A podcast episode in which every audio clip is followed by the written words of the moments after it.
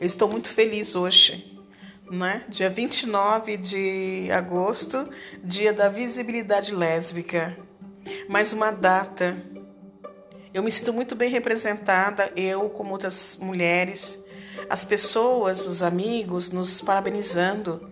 Obrigado, é, parabéns, né? E eu, obrigado, obrigado, obrigado, parabéns e obrigado, né? Ai, por você sumir, por você ter saído do armário. Essa as pessoas têm a necessidade né, de usar esse termo, sair do armário. Nós somos o que somos. Nós somos aquilo que somos desde quando nascemos, da nossa orientação sexual. Né? Mas eu respeito. Eu não concordo muito, mas eu respeito. E eu me sinto muito bem representada nessa data, assim como meu aniversário, 8 de março, Dia da Mulher. Depois vem a consciência negra. Agora o dia da visibilidade lésbica.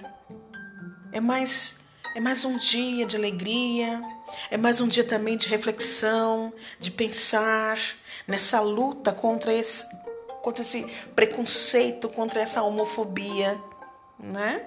Eu hoje já posso acho que bater no peito, eu posso postar nas minhas redes sociais essa data, mas muitas pessoas ainda não podem, muitas mulheres eu também, há uns 3, 4 anos atrás, também não, não postava. Mas essa orientação, esse amor, essa aceitação, né, de ser o que é. E eu estou muito contente, assim foi durante o dia, assim à tarde, agora à noite. Tipo, gente, mais um dia, mais um dia para mim. Então, a todas as minhas amigas, lésbicas como eu, dia 29 de agosto, também é nosso dia. Parabéns para nós, né? Eu, com todo respeito às pessoas que vão ouvir, que não são, que não têm essa orientação, mas é tão bom.